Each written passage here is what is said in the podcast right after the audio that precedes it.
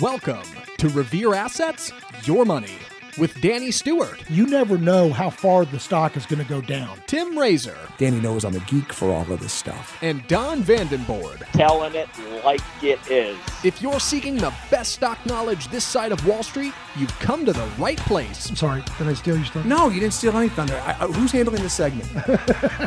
For the next hour, Danny, Tim, and Don will be talking investing, Investing is 90% psychological, and I love that. trades, The market will usually overshoot to the downside and to the upside. and dumpster fires. Because it doesn't matter what you think or what I think, and it matters even less what Danny thinks. And now, here's your hosts, Danny, Tim, and Don.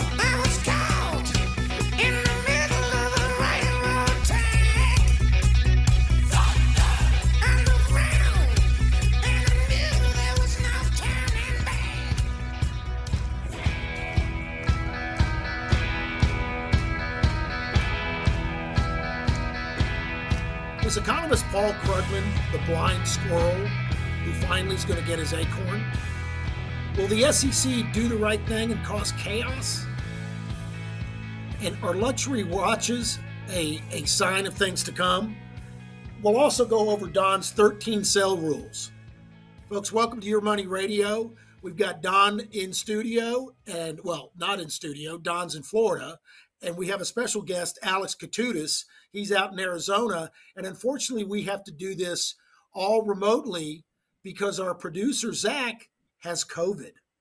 So before we start, Zach, how you feeling?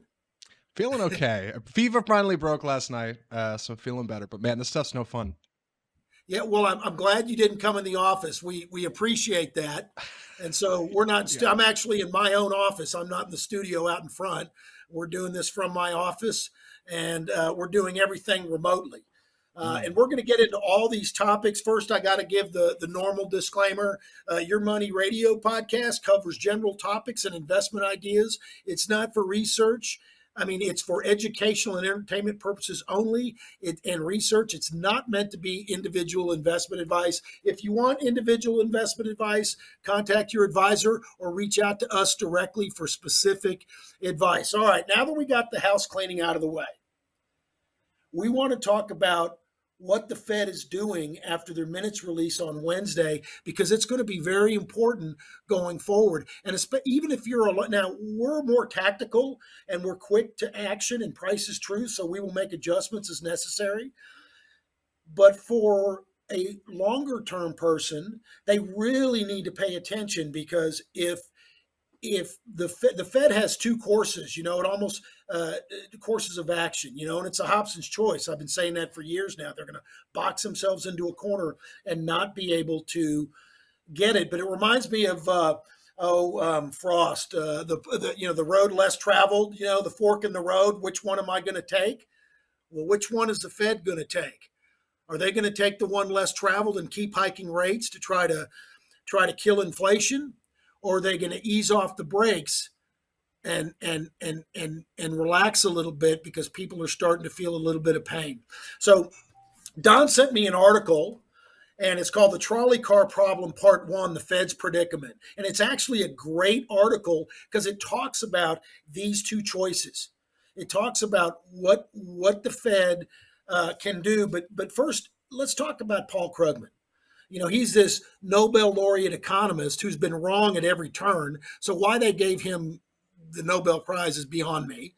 Um, he's a Keynesian economist. I happen to be an Austrian economist. I, I disagree with their premise, but but Krugman said early on, and he's been saying for a decade that massive money printing was not a problem. It would not cause inflation. Don't worry about it, and that also the massive printing would stimulate and cause huge growth. And then when it didn't, he said, "We did. We just didn't do it big enough. We should have brought out a bazooka. We should have. Should it should have been more printing. Should have been bigger." And, and the problem is, it didn't cause massive growth. Now, here's what he's saying now, and this is why I'm saying he could be right. He is saying that runaway inflation fears are overblown and that he dismisses the uh, risk of stagflation. All right. Well, folks, he got half an acorn. We already have stagflation right now. So he was wrong on that account. But the reason we're talking today is is inflation. Here's the crux of this whole debate that we're going to have with Alex, Don, and myself. Is inflation peaking? And do they are they starting to get it under control, or will there be runaway inflation? Will it get worse? Because those two choi- those two avenues, you want to have distinctly different asset classes and different things. Because if the Fed continues to raise rates, you're going to that's going to put downward pressure on stocks, downward pressure on real estate. And I've been saying for months, real estate's the next shoe to drop after after um, um, stocks, and then commodities are going to come under pressure. Guess what? That's happening now. Commodity oil's under 100. A lot of these commodities are now down to the their, their pre mediocre medi, medi, mediocre. How do you say that, Don? Me, meteor. I have Me- I don't know what language you talk, Dan, so I, I'm not Me- sure I can. meteoric rise. So that. commodities had this mediocre rise, and now they're coming down. Okay. there, there it is. anyway, Zach, how about if we just how about if we just go to the chart and show the the lovely graph from Lily Lebowitz on the Fed's That's- trolley that's car a great problem? idea. Yeah, there it is. There you That's go, a good there you That's go. going on the thumbnail. I love that. That's great.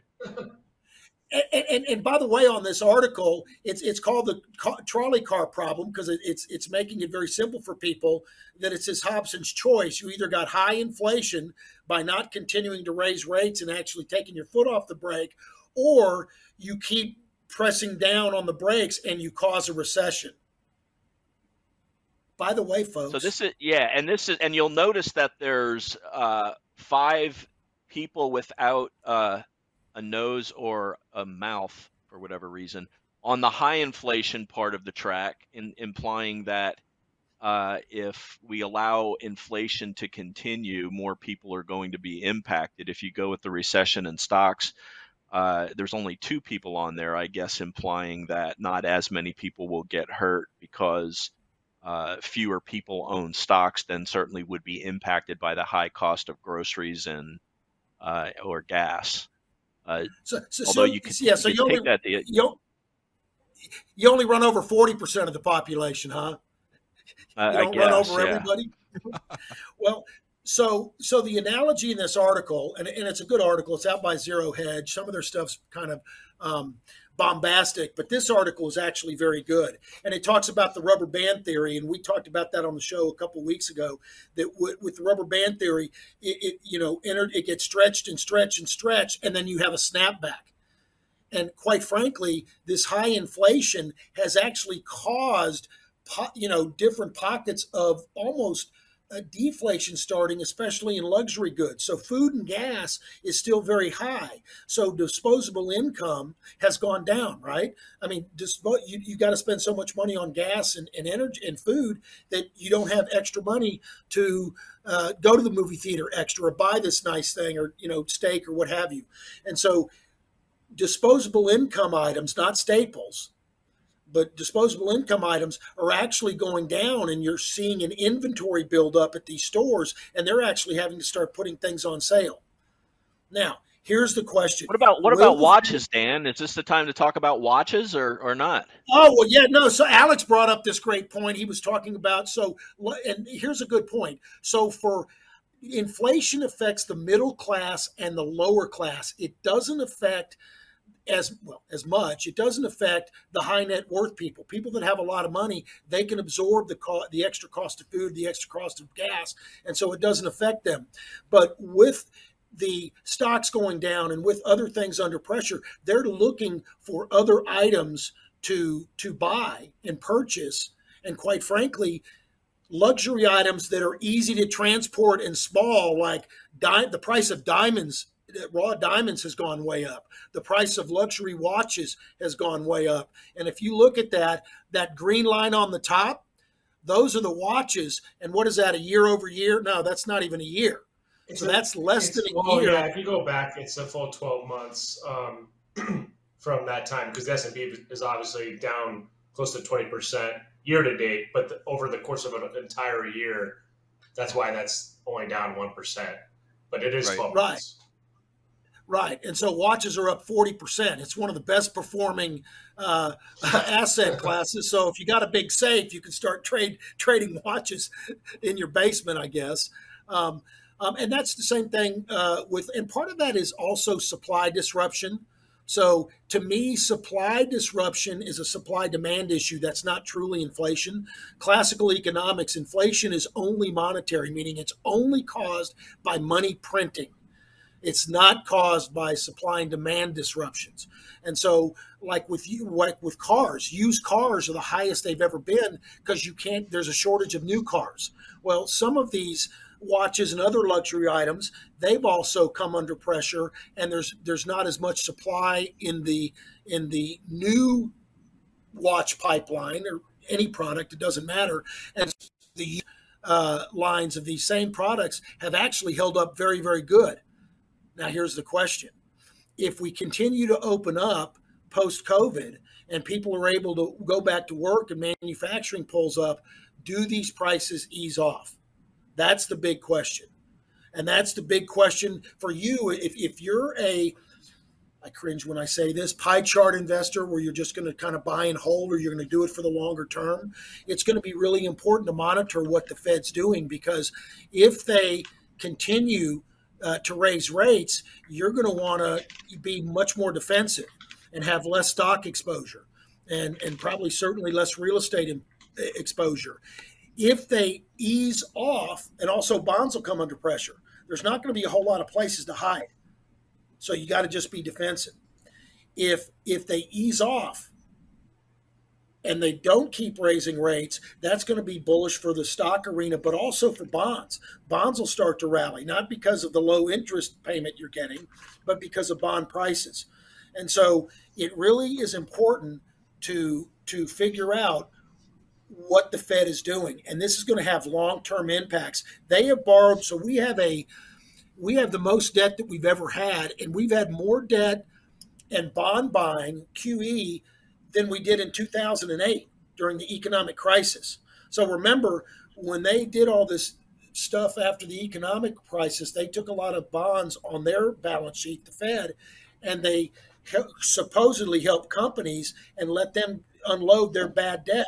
Well, now these corporations, because of these astronomically low interest rates, they all borrowed to the hilt because it was almost free money. So now corporate balance sheets are also impacted. They've got more uh, debt than they've ever had. So if interest rates go up and continue to rise, guess what? You've got higher interest expense, higher cost, and now the earnings are going to go down.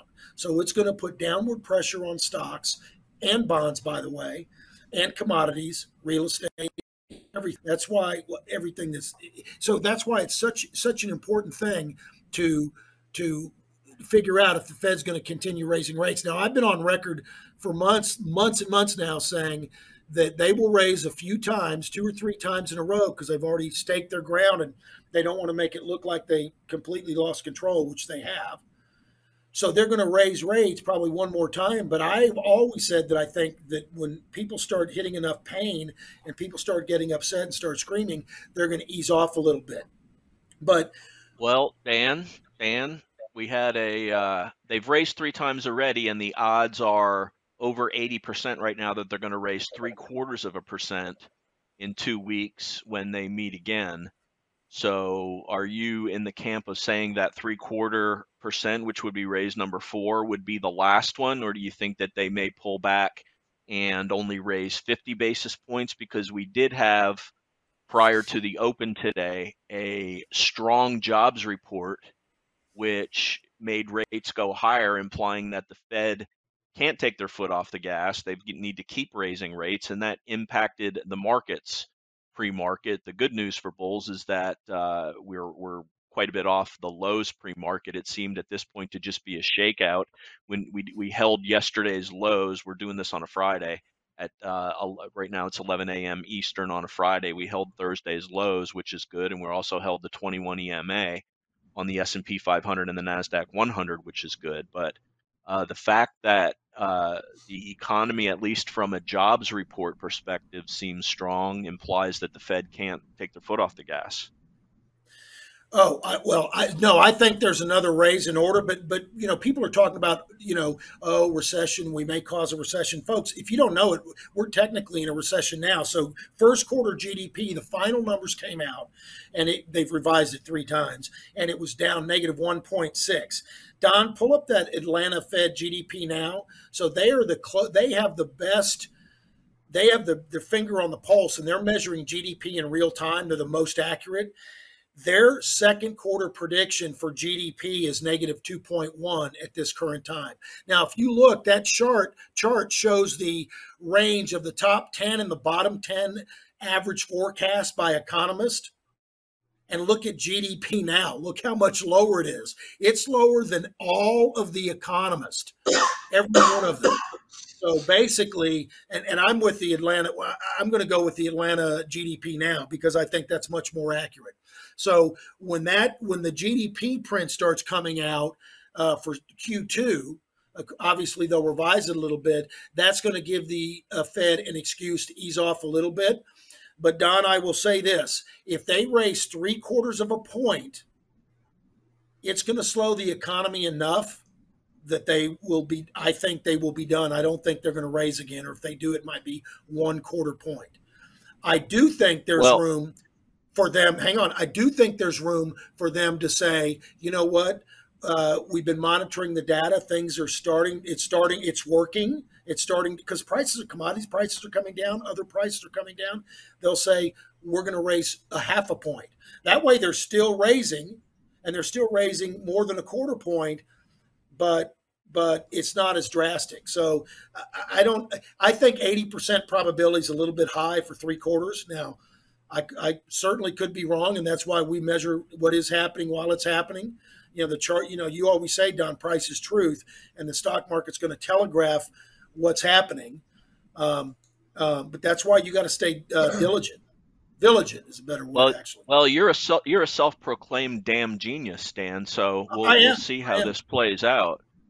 But uh, we're all I, I think we're about to see a big argument in the media and with the White House and with the Fed about the definition of a recession because for a long time it was loosely defined as two consecutive quarters of uh, negative GDP.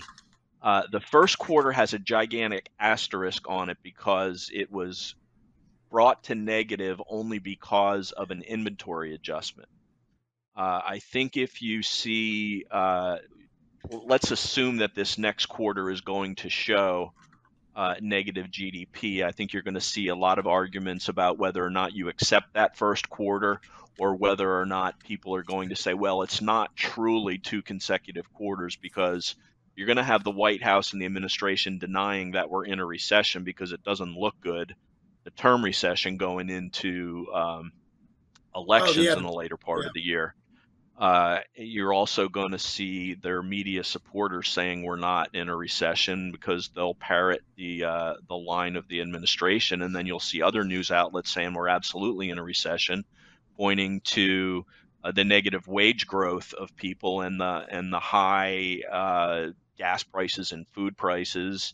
So there's about to be you, you won't even have consensus anymore. You can it, the the country is so uh, bifurcated in their opinion that you can't even agree on some basic facts anymore. And I don't I don't know what the true definition of recession is.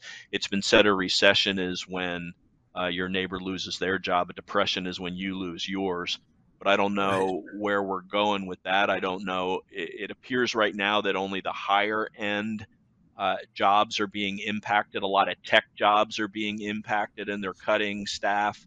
Uh, everywhere you look on the service industry, everybody is still hiring, and there's not enough people to fill those jobs. So it's also going to be a bifurcated uh, job openings uh, situation, also. Well, so th- that's a real good point. Now, you can manipulate the data how you want. So the jobs numbers are they've been massaging those for a long time to make unemployment look lower than it really is. And I'm not just talking about this administration. I'm talking about for the last 20 they've constantly kind of recalibrated how they counted the numbers. So do I think they'll recalibrate uh, the economic data, the GDP numbers? Oh, absolutely. Absolutely. but but things, no matter what you look at, things are slowing. There's no question about it. Uh, here's the here's the one thing I do know: the Fed has got it wrong consistently over and over and over. Okay, I mean I've got a couple quotes here. Well, the one thing that Jerome Powell I do agree on. We, we've he said- argued about that before. I don't I don't agree with you, but go ahead. No, no, no, no, no. I know you don't. All right. Well, let me let me give you a couple of uh, uh, quotes here. Uh, he said that he said that inflation uh, was not going to get hot. It was not. It, it So was not- so did so did Janet Yellen, and she's in the she's in the Oh, administration. well, so who's getting it wrong? I blame the politicians. You blame the Fed. The Fed has to cover Oh, the cost of the money the politicians are spending.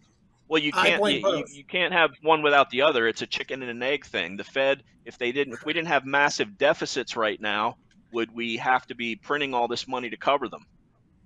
Well, absolutely. And if you did, but you also, if you didn't have historically low rates, it would kind of handcuff Congress so that they wouldn't try to spend. Their argument is, look how low rates are. It's money's cheap. Let's spend. That's that's the problem I have. But I, I get it.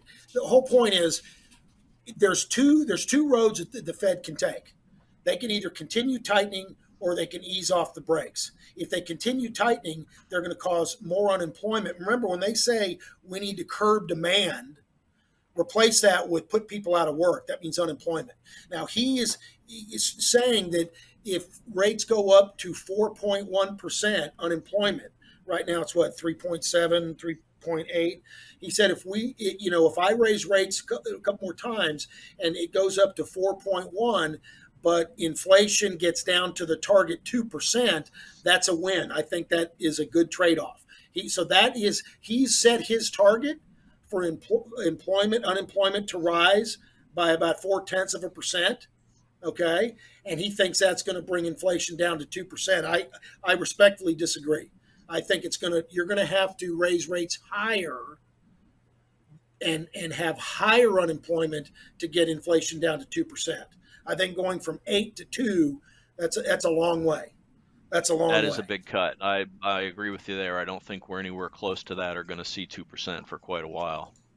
And I will say you're absolutely right. When you get too much debt, it, it actually crowds out the private sector and it it's kind of slows long term growth of the country. That's why these these these decisions are, so important for everybody. Um, it just it just it, it it's going to be interesting no matter what they do. I think they box themselves in the corner. And you're right. We're so polarized now that no matter what, he's damned if he does and damned if he doesn't. Um, Well, I So- I can see that a lot of the, I mean, this is just price action alone, but like hog futures have come down, coffee futures have come down, uh, corn, soybean oil. I mean, if you look at corn, which is probably one of the most consumed foods in this country, it's in everything we eat. That's um, I don't know if you could pull that up on MarketSmith, but it's gone from 824 on the futures down to 575.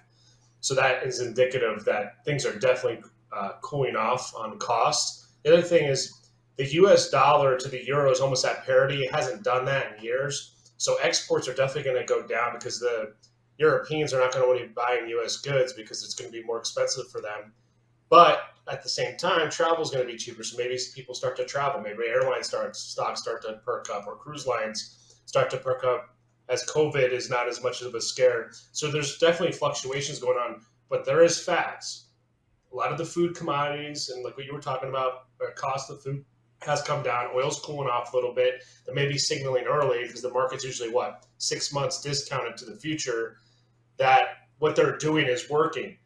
And to what you were saying, maybe they should probably let it be, like laissez-faire, let it be, because if they keep doing that, it's going to end up causing more damage. It's kind of like taking your hottest pitcher in baseball, you keep letting him throw, he's doing well, and then his arm just cooks, and he's not able to pitch the next game.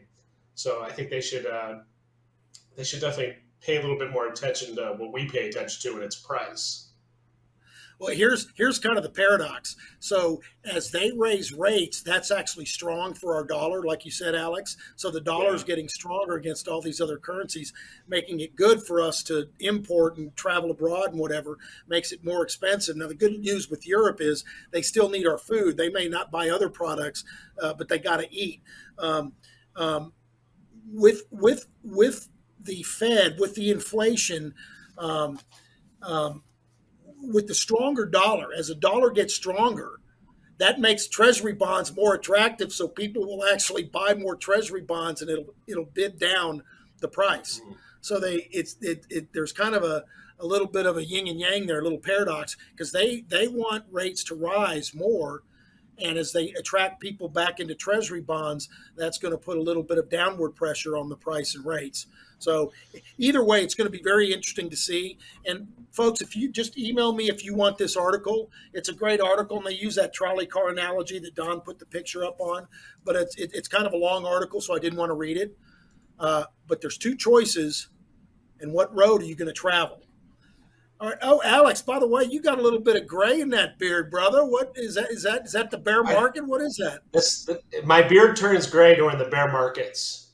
Um, so I think it's just the compliments of uh, the 2000. Oh, so if we if we rally, it's going to go full black. It's not going to be Grecian the formula beard for is beer gone, the beard is just gonna. I'm gonna be clean shaven. Oh, I see. I see. That's well, you can't spell beard without B E A R. So there yeah, we that's have it. right. It's like a ground groundhog seeing its shadow. All right, well, let's let's let's move on. Here's the next topic, and this is actually I said this from day one when Charles Schwab first announced free trading, and I said nothing is for free. It's wrong because all they're going to do is start selling their order flow, and so then you lose transparency. So in exchange for you know tr- transaction costs kept coming down, kept coming down, and before they made free trades, it was 495 or 395, something like that, right? for your trade. But when they charge you a transaction fee, they were kind of obligated to do their very best to get you best execution. Well, in exchange for um, being able to sell their order flow, you kind of these new agreements, they're actually not obligated to get you the best execution. Now they still now Schwab is actually pretty good. They still kind of do audits once a month and make sure it's pretty close. But like Robinhood has class action suit against it for basically raping their retail investors because their executions were terrible. So these people were ended up paying 20, 30, 40, 50 dollars a trade in implicit costs, costs that you can't see, they're invisible, because they compare the execution price at that time versus what other people were getting at other brokerage houses at that same time, and their fills were terrible. But in any event, the Fed now is talking about its plans to end order flow payments because they're conflicts of interest. Now, this could have really long. Now, that's the ethical thing to do. I'm personally against selling the order flow. I think they should just charge you a small commission so that there's not free trade, so you have transparency. Okay, because now you're still paying for it. Nothing is for free, but you don't have transparency. I'd rather know what I'm paying up front and be able to see it. But it's going to be really, really important um, whether they follow through this or not. Now, it's kind of funny because this Citadel attorney in 2004, his name is Jonathan Katz, wrote a letter to the SEC saying they should make it illegal for order flow selling order flow and he talks about all the conflicts and how it screws the, the retail investor. And it gives a decisive advantage to huge players on wall street. And quite frankly they're able to see the order flow and actually kind of front run these retail investors. So now in citadel was the largest firm in paying in buying order flow. So they're in the game now. They, they've changed their mind. They decided if you can't beat them join them now if the SEC, I personally don't think this is going to go anywhere. I'll go on the record and say I don't think it's going to happen. Why? Because the lobbyists and the big brokerage firms and uh, the big market makers, they don't want it to happen. They like the, the the the the way it's set up now, and so they've got a lot of lobby money, and I think they're going to squash this. But if the SEC holds true and actually does the ethical thing, you could see some big, big dislocations in some of these big, huge firms. Robinhood, I mean, that could really, really hurt Robinhood. Um, anyway, that's that's just a that's an that's that's just something to watch. They're talking about it now and they're debating it, so it's a little bit further out on the horizon. but if this actually comes to fruition, it might tr- change the way you trade. Um, and and that's the other thing they were talking about. And I don't agree with this part. They were saying that it because quote free trades, the retail investor thinks everything's free, and so they end up tending to overtrade. Now, we're an active advisor and we trade, but we have rules. It's rules based. So we always have rules of what we're going to get in and what we're going to get out. So it really doesn't affect us whether there was a, a, a $3 commission or a $4.95 commission or whether it's free because we're basing it off our rules, period. But for the retail investor that's not cognizant of that, I can see how free trades would entice them to not trade as much. Remember, the SEC really, really likes that pie chart, buy and hold, set it and forget it. Uh, they think it's easier, and they think most people that get too active uh, hurt themselves. And that probably is true because most people don't have rules. Anyway, that's just uh, another thing to watch. If you want that article too, I can send that to you. Uh, Zach is going to put all the, the links up uh, on the show notes so you can look at that. Um, um, so now, really, what I want to talk about is how we manage money and what we do. And I want to talk about Don's 13 sell rules. Don actually has a list of sell 13 rules. They're thir- not just sell rules. They're just 13 rules. 13 rules, right? Okay, and so we'll we'll go over probably the first four today because it's a it's a, a lot of uh, information to digest, and then next week we'll go over the next four. So over the three week time period, we'll go over all of his 13 rules. So Don, why don't you why don't you take it away?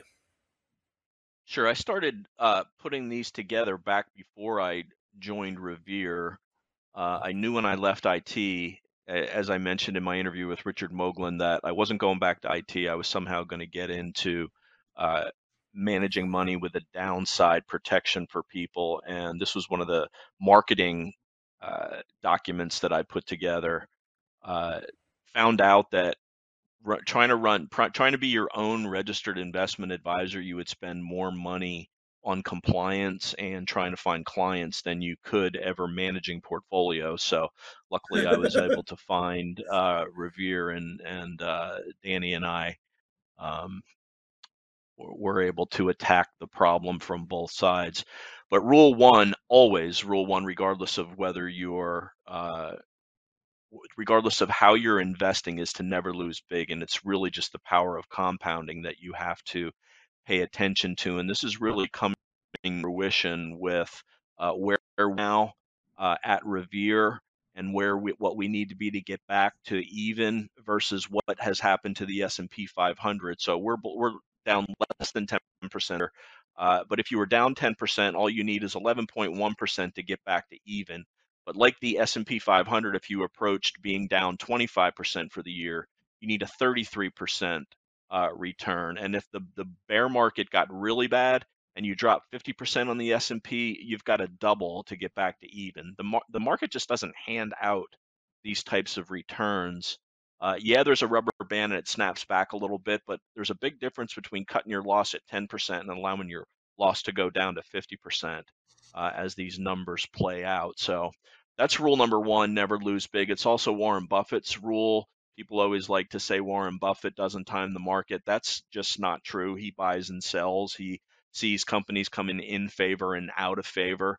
Granted, he holds for the long term, but if something starts going south against him, he pulls the plug. So don't confuse uh, Warren Buffett with somebody that will just sit through something through thick and thin, no matter how bad things get. He's evaluating the companies he holds every day that he holds them to make sure that his thesis uh, is still valid for for holding uh, what he holds. Any Don- Don, discussion me on make- this out? Don, Don, Yes. let me make one point. Uh, uh, uh, In addition to that, Warren Buffett takes control of the company so he can control the management. Versus if you're just a share small shareholder and you own some stock in that company in your investment portfolio, you can't control the dividend payout. You can't control management, and so it's more important for you to have uh, uh, I mean, you're right. He's active management, but he's actually actively managing the company itself and putting in good management. So there is a, a lot of not only timing because he's buying it as they're coming into favor from being out of favor. So he's buying at a discount. He's buying low and then trying to sell high. But if that thing turns around and doesn't work out, you're right. He'll sell it. But I just wanted to make make the point that he has a lot of control of those companies he's buying, whereas you, as the individual investor, you don't. Something else I want to mention about Warren Buffett: the the prevailing uh, theory is oil, uh, fossil fuels are going to go the way of the dodo bird because of the ascension of clean fuel, green energy. Uh, if that was truly going to happen, do you think Warren Buffett would be buying Chevron and and Oxy with the billions of dollars that he has? He sees something that that uh, conventional wisdom uh, isn't seeing. Uh, I'm not saying that the uh, internal combustion engine vehicles aren't going to be uh, out uh, going to be replaced by battery operated vehicles at some point, but I think it's becoming clear a lot of countries that have completely thrown their hat into the green energy ring see that they can't replace the fossil fuels at this point yet with clean energy. The wind stops blowing and the, and it, the sun stops shining. Uh, your energy flow is uh, kind of kind of cut back. So uh, let's not let's not sound the death bell for fossil fuels quite yet. Ready to move on to rule number two? Let's do it. always follow the trend. Now, this is, you can see how old this is. I haven't updated uh, the new look of the trend gauge on here, but uh, a lot of people, particularly pie chart managers that I that like to debate on Twitter all the time, uh, claim that you can't time the market. You have to know when to get out. You have to know when to get back in. And that poss that that's probably true for somebody that pays very little attention to the markets. Uh, but you absolutely can follow the trend. They call it market timing. We call it trend following. And my uh, I like to compare it to any any other aspect in your life that starts going south. Don't you take corrective action to address it? If the check engine soon light comes on in your car, uh, don't you take it in to get it looked at? If it's cloudy and the forecast is for rain, don't you take an umbrella with you? Why should your finances be treated any different? Uh, we manage money over three time frames. We uh, talk about that in every one of our videos. Know your time frame, identify the trend, and try not to trade against it. Don't overcomplicate things with too many indicators. And remember, you're not not going to necessarily pick the top and the bottom. Only one trade gets the top and the bottom, and that probably won't be you. But uh, stick with the trend. Try to catch the meat of the move, and um, don't diversify into things that uh, are terrible. And that's actually rule number three. My analogy for this is, uh, you know, you want to have a balanced diet, but if you go to the market and all they have is rotten fruits and veggies, are you going to buy them just because you need to have a balanced diet? No, you're not going to get them at that point, and there's no reason to be diversified into bonds with the downtrend that they've been uh, on. The, the no diversification into bonds this year. It's actually cost people more than if they uh, had if than if they hadn't had cash in that portfolio, which is what we've done at Revere here. So uh, proper diversification is owning the strongest uptrending investments over a variety of asset classes or sectors, and we mostly diversify by sector. You don't have to. Um, you can in the 21 over 21 we always have at least 10 different sectors so you can get your diversification that way you don't have to buy uh, all software stocks or all uh, commodity stocks or all uh, semiconductor stocks if that's what the hot thing is. There's always leaders in uh, different asset uh, different sectors and um, that's how you spread your bets around is by sectors not necessarily by buying emerging markets that are in a downtrend or bonds that are in a downtrend. So uh, poor diversification is um, don't own poorly performing assets just for the sake of non-correlation. Could I one sounded like you wanted to chime in there. Yeah, Yes. Oh yeah, absolutely. So so you nailed it on the head. So folks, when you when the market's going up, when the primary trend, the trend following, like Don was talking about, is going up, you want just enough diversification so that one position, one stock, one investment doesn't kill you if they're cooking the books or they're doing something wrong that you just didn't know about, right? However, so you want enough diversification in in in asset classes that are all performing well, and like Don said, you don't want any things that aren't performing well and in a downtrend. However, when we start entering a bear market or we start going down across the board, you don't want diversification at all. You want cash, or maybe cash and treasury bonds, or maybe cash and treasury bonds and a little bit of gold. There, there are only going to be a couple asset classes that are performing well. You're not going to so so like during the economic crisis, the S and P was down 42 percent, the Nasdaq was down around 50, and the small caps were down 60. International was down 70. Take your pick. What do you want? In fact, corporate bonds and high yield bonds acted like stocks, tech stocks, and corporate bonds were down. The only sector in 2008 was treasury bonds and, and gold. They actually were positively correlated. That's because it was a fear trade. But those are the only sectors that, that were even in the green that year or even uh, flat. So you'd want to have a lot of cash and maybe some treasury bonds in 2008. You wouldn't want any of that diversification. So you want diversif- enough diversification on the way up and not diversification on the way down. You want to cover up. Go ahead, Don. All right.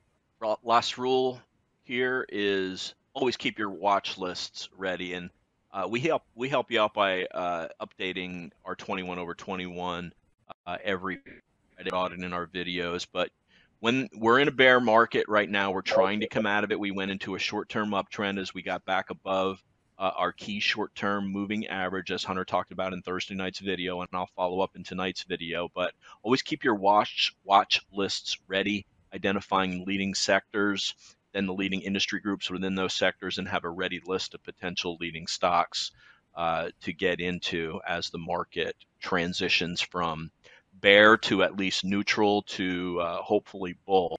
And the way we track it every night in our video is by the trend gauge across three timelines and also by how uh, leading stocks are doing. And leading stocks have certainly been acting well over the last week.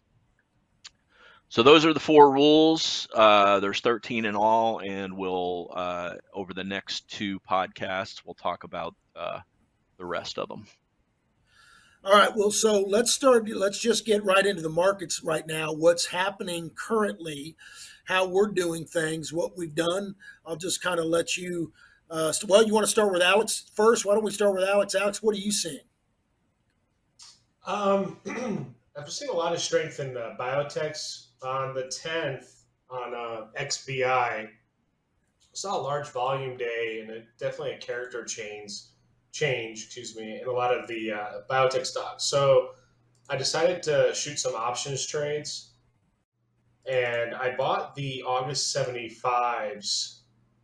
I think it was on the 30th, and I bought them for I think 520, and my plan going into it, I have sell rules and stuff I've gone over in the past with you guys, and I also have uh, profit taking rules. And luckily, this time was profit taking um, worked. So on the 10th, I got in those uh, August 75s, 520. Uh, once they hit 50% profit on the coming days, it took a quarter down. At 75%, took another quarter down. And I actually sold all of them yesterday uh, for a 110% gain. So, and that was only on a 10% or so move in the ETF.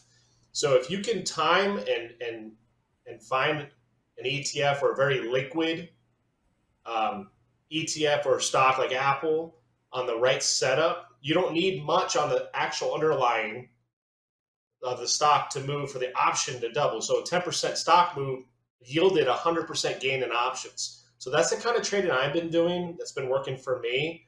It's a little bit easier to be an, I think, right now, to be an options trader because there's volatility.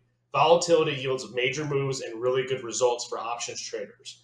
It's very advanced. I don't recommend it for everyone, but if you have a good set of rules and don't use a lot of your portfolio, you can take losses and not get damage your portfolio. But when you're right, you can be right big.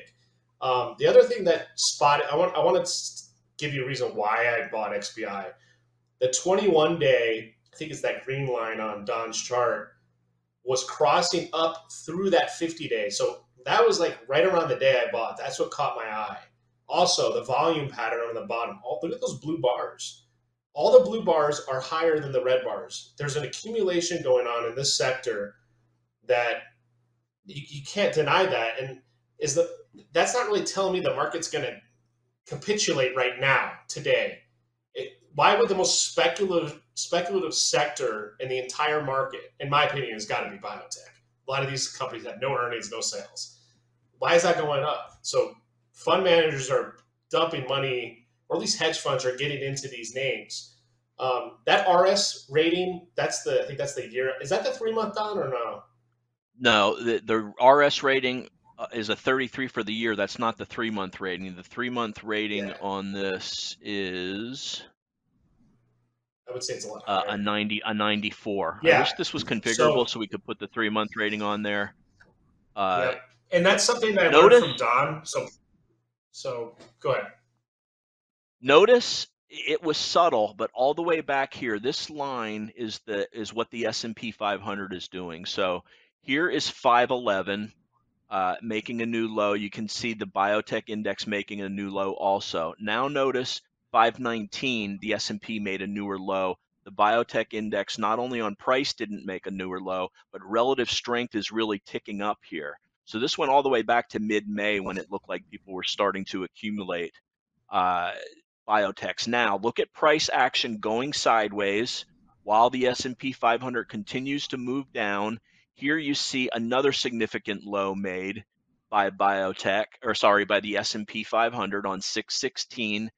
Price did not make a lower low on uh, XBI, and relative strength was well above the prior low. So these are subtle signs of accumulation coming in here. Then you see relative strength kick in when the market starts to make its first move up off the low in sync with it. But look at the look at how the relative strength on biotech and the price is so far above the equivalent of the S&P 500 uh, from 624 going through today. That's just relative strength. That sector's acting well. Uh, biotech, medical stocks continuing to get flows in there. Uh, that that cross that Alex mentioned here uh, was telegraphed by this relative strength uh, line showing uh, prior to the the market, the overall market itself coming off the bottom. There's another sector uh, that could potentially set this up. I'm not. I, I'm- not buying the options on this yet. If you pull up XHB, there's a major downtrend line that coincides with the uh, the 50 day moving average. Um, you notice that 21 day is still under the 50. If that crosses up above the 50 and the market's still intact, meaning we're still in the trend that Don was talking about, I will be looking at call options. So seats at 70, let's say today. If that 21 crosses through the 50 and we break that trend line, that downtrend line, you see that red line, and it, breaks up, let's say probably that 60 area, I will be looking at calls because that this is something that's caught my eye um, in recent weeks. Everyone's getting negative and bear. They, oh, the real estate, this and that, home builders. Well, Toll Brothers and DHI have run 15% in the last like week. So I- don't know. I'm going with the price action. This looks good to me. I'm, I'm not looking at the list. Yes, there's overhead. I get that, but it's been six months of overhead. Like, and sooner or later, that that price on the left is negated by time. That's another thing that Don has taught me. Um, I think you. I think your example was on Zoom, right, Don, with the the time Yeah. and overhead. Yeah. that- So I think that if this gets above that 60 area and breaks that downtrend line, this could be a nice setup. Um, I, I like buying it yet. XHB a lot. I like X, XHB a lot. I like ITB a little bit better. And on both of them, again, notice the relative strength going higher while price was going sideways while the S&P continued to sell off. This is just saying, okay, we're done with selling these. Then there was a last gasp when the market panicked, this last leg down. Uh, relative weakness also, but now coming back and relative strength is is even with this peak here, even though price is still below that. So on a relative basis, ITB and XHB are, are outperforming. The year relative strength is a 47 on XHB. It's a 69 on uh, the three month ITB. The year long relative strength is a 58, uh, but it's uh, 84 on three months. So 84 saying absolutely over the last three months, home builders, the, the ITB is outperforming 84% of other instruments in the market. And this is what we look for all the time. Big relative strength up while price is going sideways. Big relative strength after this last puke here. Uh, and you can see volume was heavy on the sell-off. This is get this is just getting rid of all of the last people that were holding on to it, and then volume higher when it starts to come off the bottom. And now it's into this downtrending 50-day moving average, coming up with um, uh, some resistance here. You can see an alert set here that actually fired yesterday, I believe. Uh, so ITB and XHB both absolutely showing relative strength versus the market. And you know, on that, look at that. So Alex had talked about you know the markets being a six month leading indicator, right? Well, you wouldn't if you just tried to put your logical hat on. You'll say, well, the Fed's about to raise rates in a couple weeks. You know, whether it's a quarter point, three quarters point, like most people, the consensus is, or whether it's a half, but they're going to raise, right? So you would say, God, that's going to hurt home builders, which I agree. But so the home builders got to be selling off. No, no, no, no that's already happened. The sell That's such a great that's such a great point, Dan. This was front run. Look at the relative weakness Yeah. on these for the first four months of the year in anticipation of what the Fed would do. Then the Fed actually did it, and these have been showing relative strength since then. It goes completely. All the headlines you read about how, how are about how mortgages are the demand is cut up and has has dropped, and you know the the number of homes being started is weak, but this is looking six months down the road. This isn't looking at what the headline is right now. The market is the best uh, leading forecaster uh, versus any headline that you can read. That's why the only time I turn on CNBC is to see what uh, at two o'clock uh, Okay. seven times a year to see what the Fed did. That, that's it. I turn And, it on. and Don too. I, I don't think Toll Brothers is going to mind lumber being at from Yeah, lumber coming So down. Yeah. their costs. Yeah. Yeah. Lumber's down Plus toll- toll- significantly. Yeah.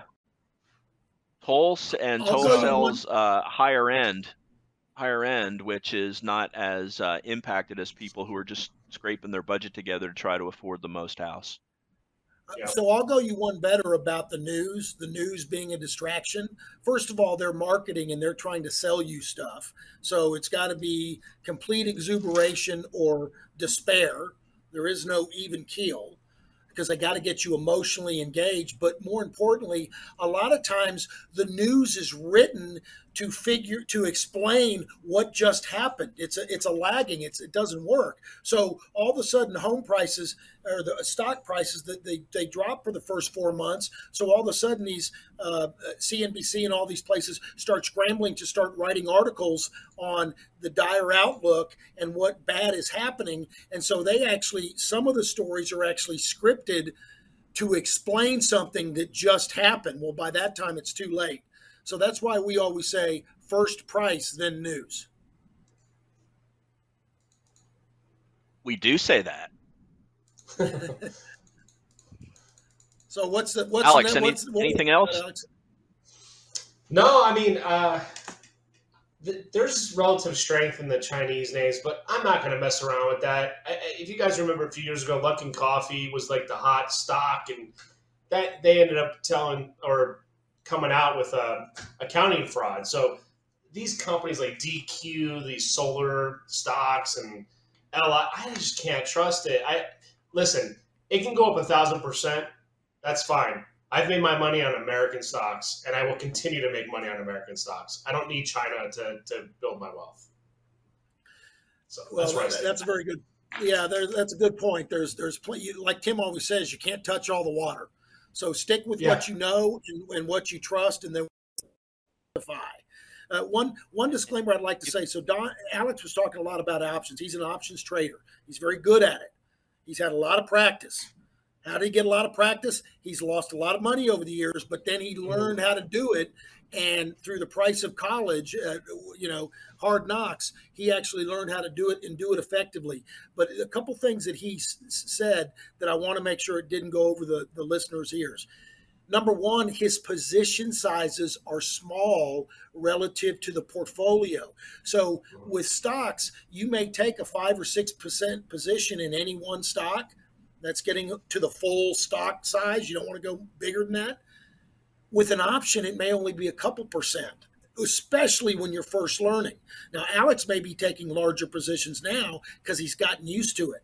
But what people do is they'll take uh, they'll they'll take a ten percent or eight or twenty their whole account, and it just blows up their portfolio because options move so fast. If it goes against you, if you're buying options, you can lose hundred percent of your premium. So if you Yeah. take ten percent of your portfolio or twenty percent, you could lose that much in your whole portfolio.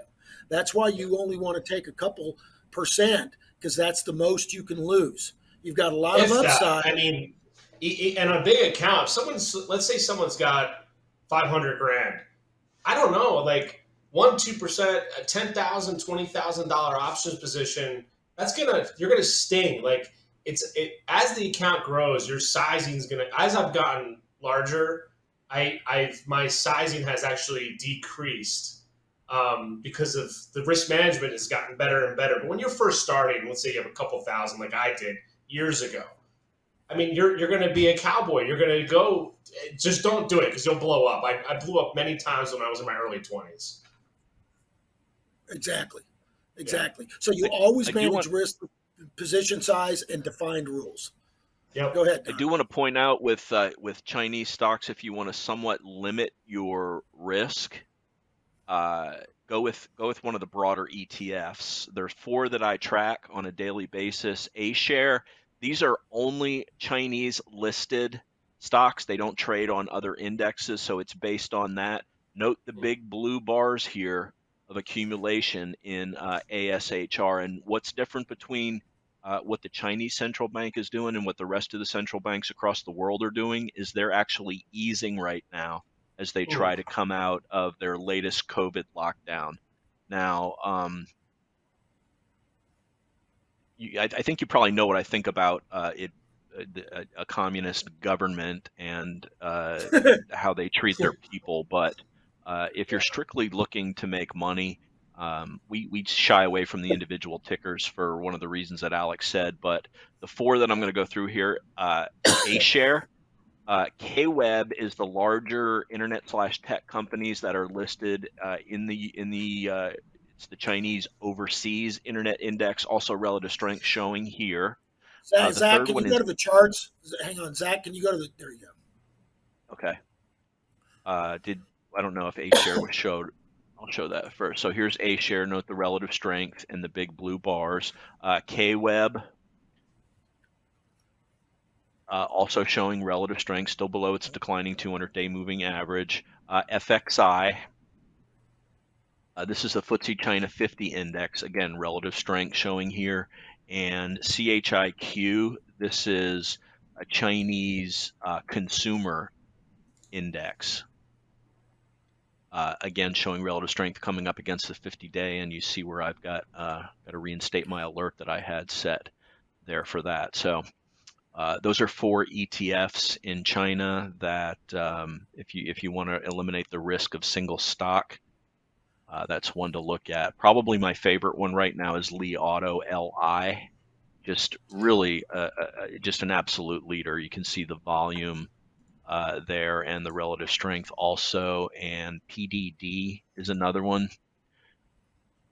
Uh, this is came off the bottom and is forming a base right here above the 200-day moving average. And an oldie, but uh, trying to be a goodie again, is Baidu. Again, look at the relative strength, basing big double bottom pattern here, uh, putting in the last part of the double bottom above its 200-day moving average. So you can see all the moving averages are starting to get con- configured the way we prefer them to be, which is just a, a, a sign of um, a, a stock or an instrument or whatever uh, ending out of a downtrend and trying to form the right side of a base uh, coming out of the downtrend, going at least to neutral before it can go into an uptrend. But uh, those are some Chinese tickers uh, to take a look at. You know what I Now, forgot to Don, that, mention? one of the that names- Baidu, look, that Baidu, real quick, that Baidu chart is that is that a cup and handle forming on the far right? The, is that the right side of the handle? Well, you could, yeah, you could argue that you always want to look at the biggest pattern that you can. This is a cup and handle forming as part of the second, uh, the down leg of the double bottom. But when you've got a longer time frame in forming a base, it's actually preferred because longer bases tend to yield better results than shorter bases. So, yeah, we are putting in a little bit of a handle here, but it's a, it's as part of the bigger overall double bottom. okay, so I was talking about like a June, just that little s- small. Yeah, no, I agree. I agree with you. Yeah. There's the Yeah, yeah. But but you're saying the longer term is more even more important. Okay, well, it's good Yes. clarification. Yeah. And by the way, Uh, speaking of China, they're they're actually trying to raise. They're, the Chinese government is trying to get its providences and all. See, they borrow money at the providence level more so than the national, like the federal level, like we do. Uh, but they're trying to get their their their providences and all their government as a whole. They're trying to borrow and stimulate by issuing 400 billion in bonds. They want to spend 400 billion to stimulate their economy because their growth rate has slowed quite a bit for the reasons Don mentioned. So, Dan, I had one more name um, that I wanted to share, and uh, I think it could be useful. Little little longer term technique. If you could pull up uh, Chewy, C H W Y, and pull up a weekly chart. Um, He is in the a lot of 21-21 list. Alex brought this to our is. attention a couple weeks ago. Yeah. So this there's a there's an old trader. He's still around. Stan Weinstein um, had a method of after a stock has run and come back completely down and capitulate, it, it, it usually bottoms out. And there's an average you need to use. It's the 30 week moving average. Well, last week I noticed that this start to flatten out, and then the price action came right through it. And That's this, This- purple line here is the 30 week. Yeah. So I I um I bought this in my personal and it's been my number one stock, not option, stock performer since we've had this little rally that we the volume's there. It's got it's very liquid. I don't know, like we use Chewy here with for my dog. I think everyone that has a pet uses Chewy.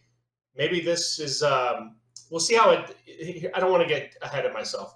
Let's go by price. That 200 day moving average, it'll be we'll see what it does there because that'll be a big test there. I think it's at uh, 50 or 48 that 200 day. So we'll see how it acts around that level. But right now, that's been just buying and buying and buying. The last few weeks, it just has been pouring up. Uh, was And they that had that a massive- had- They had a massive was- catalyst on June June 2nd. 653% above average volume. It was up 24% on earnings. Now, it used Oh, to be the a growth right. Yep, darling. Here it's at 97 over here last August, all the way down to 22. Huge loss, but then they had a catalyst. This is the N in CanSlim that we talk about uh, all the time. And let's go to a 60 minute chart there, and you can see on June 2nd, here's the big gap up on on earnings. It just digests it nicely, and then it has another gap up here uh, on the 21st. And it just continues to go higher, along with, and you love to see this, insider buying after their latest earnings report. I didn't even notice that, Don. Thank you for pointing that out. Yep. what's the short term relative strength on that? The short-term relative strength on this is a 98. Doesn't get better than So that. it's going, going Well, yeah, it does if it was a 99. So, I was going to say 99. but look at look at how it paused here at this 40 level, which was a big resistance area over here coming down. Ran into 40, paused, pulled back nicely to the 8, took another shot at it, paused. Now the last two days uh, really has shown fantastic price action. I would expect uh, a little bit of resistance here as it comes into the 200. That's an expectation. Doesn't mean it has to happen. We blow right through it, then that means that Chewy is even stronger than uh, than in my opinion of it is right now. It's also coming into uh, some resistance over here between 50 and 54, and naturally the 50 area is like the half Livermore uh, area. Stocks very often show resistance there, so Uh, from the You 48, 40 to 50 will be uh, a big resistance area there. You know what's interesting too?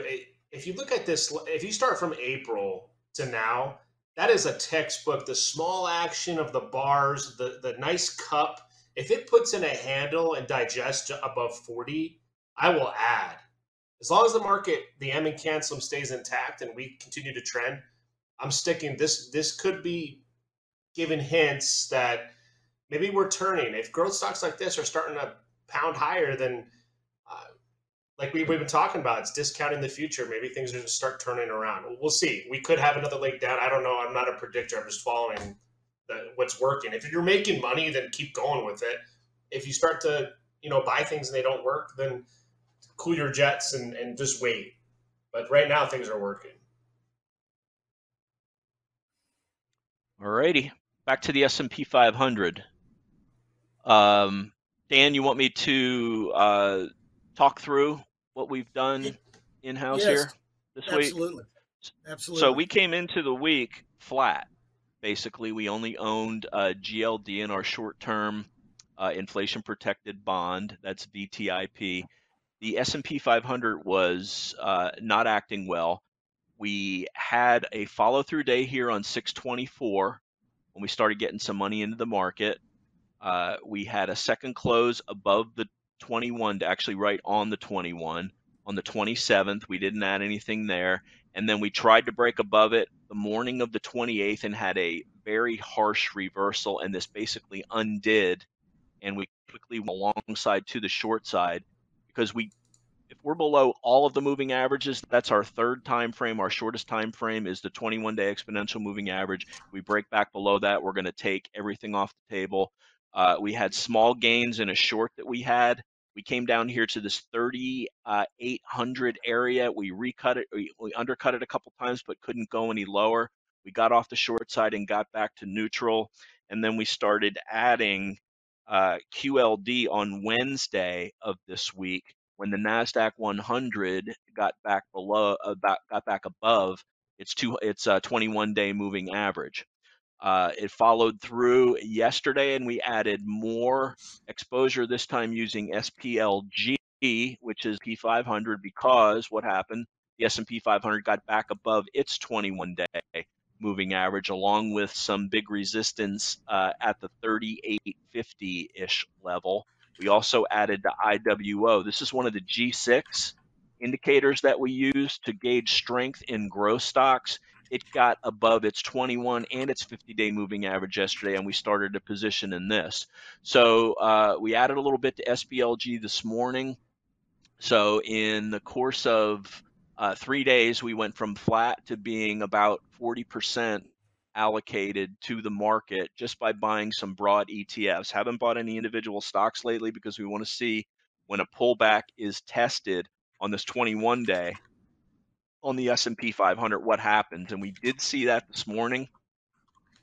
We had bad news pre-market with uh was actually contrarian. The strong jobs report the initial reaction was rates up stocks down stocks pulled back held yesterday's lows and then started trending higher after the first 30 minutes. This is exactly what bulls want to see uh, and we certainly want to see today's lows right around this 21 day uh, exponential moving average which is around 3870 ish on the s&p 500 uh, any pullback to that area needs to hold or this uh, attempted rally is uh, we're going to call call it quits and we'll uh, take small profits or small losses. And uh, so those are the big three that we're allocated in right now splg iwo and qld uh, about 40%, uh, equivalent of 40% uh, Revere volatility adjusted beta is uh, that that's the way to count your exposure. Their cash doesn't mean as much, but in this case, uh, it's about even with what our cash level is, which is 60%, and we're looking to add more at low risk entry points, either in ETFs or individual stocks, or the indexes if we continue to show strength here above the 21. Let me, let and me, the 21 let- over tw- the 20 sorry the last thing before dan we go back to you dan the 21 over 21 list uh, is basically intact from last week and that also shows uh, the strength of leading stocks. And if you watched Hunter's video last night, you saw we upgraded uh, the um, short term. We upgraded leaders in the short term uh, time frame uh, off of bearish to neutral and or bullish. If we get a second turn uh, close above the 21, we'll go to bullish in tonight's video. All right, I want to put on my Don interpreter, and it, for so the stock nerds, the people that are really into it, they they get it perfectly. What Don just said. For the more passive kind of retail investor, we manage money. for. I just want to explain that. Go back to that chart, Don, that S and P chart.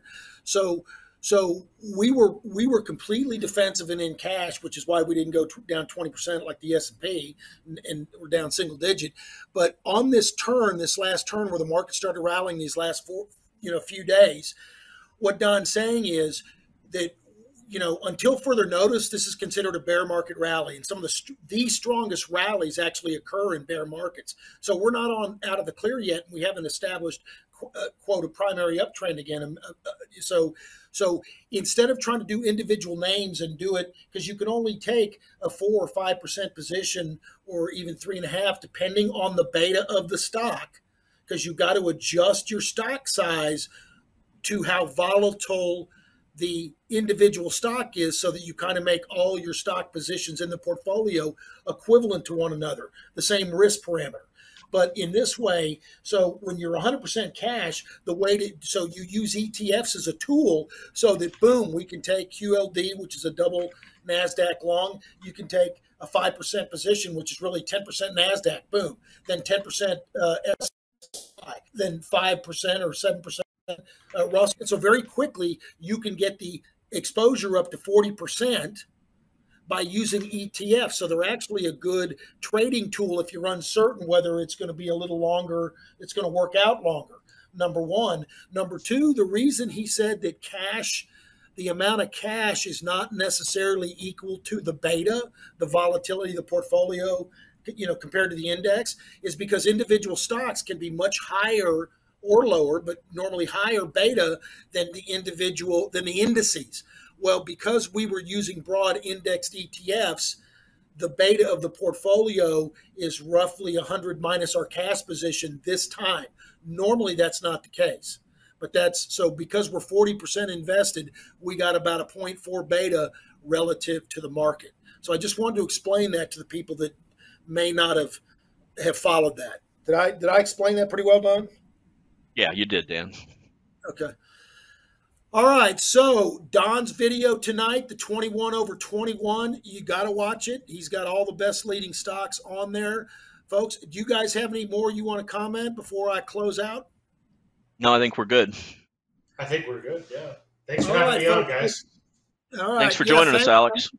Yeah, Alex was a guest, uh, and we have him on occasionally. He is very, very good. He's a actually uh, supports his family. He's a professional trader. I mean, he's he knows what he's doing. Folks, listen. If you like what you heard, please tell a friend, tell a neighbor, send them to revereasset.com. They can go up into the right hand corner and hit the subscribe button. They'll get this podcast delivered right in their inbox. Normally on Saturday morning. Sometimes we record a little early. It might go out on a Thursday night or Friday, but normally it's Saturday morning. And then also our daily market insights short market video every evening. The market is open. We put just a little video out of what we're doing, what we're looking at, because we are as transparent as you can get. You will not find another advisor that is more transparent than Revere. barring any extragenous events.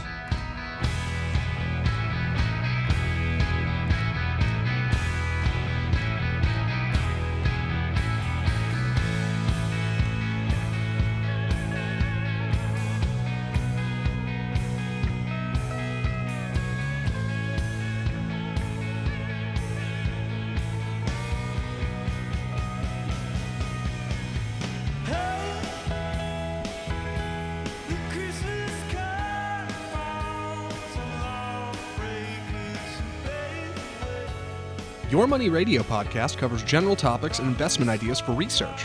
It is for educational and entertainment purposes only and is not meant to be investment advice. If you want or need investment advice, contact your own advisors or reach out to Revere Asset Management for individual investment advice.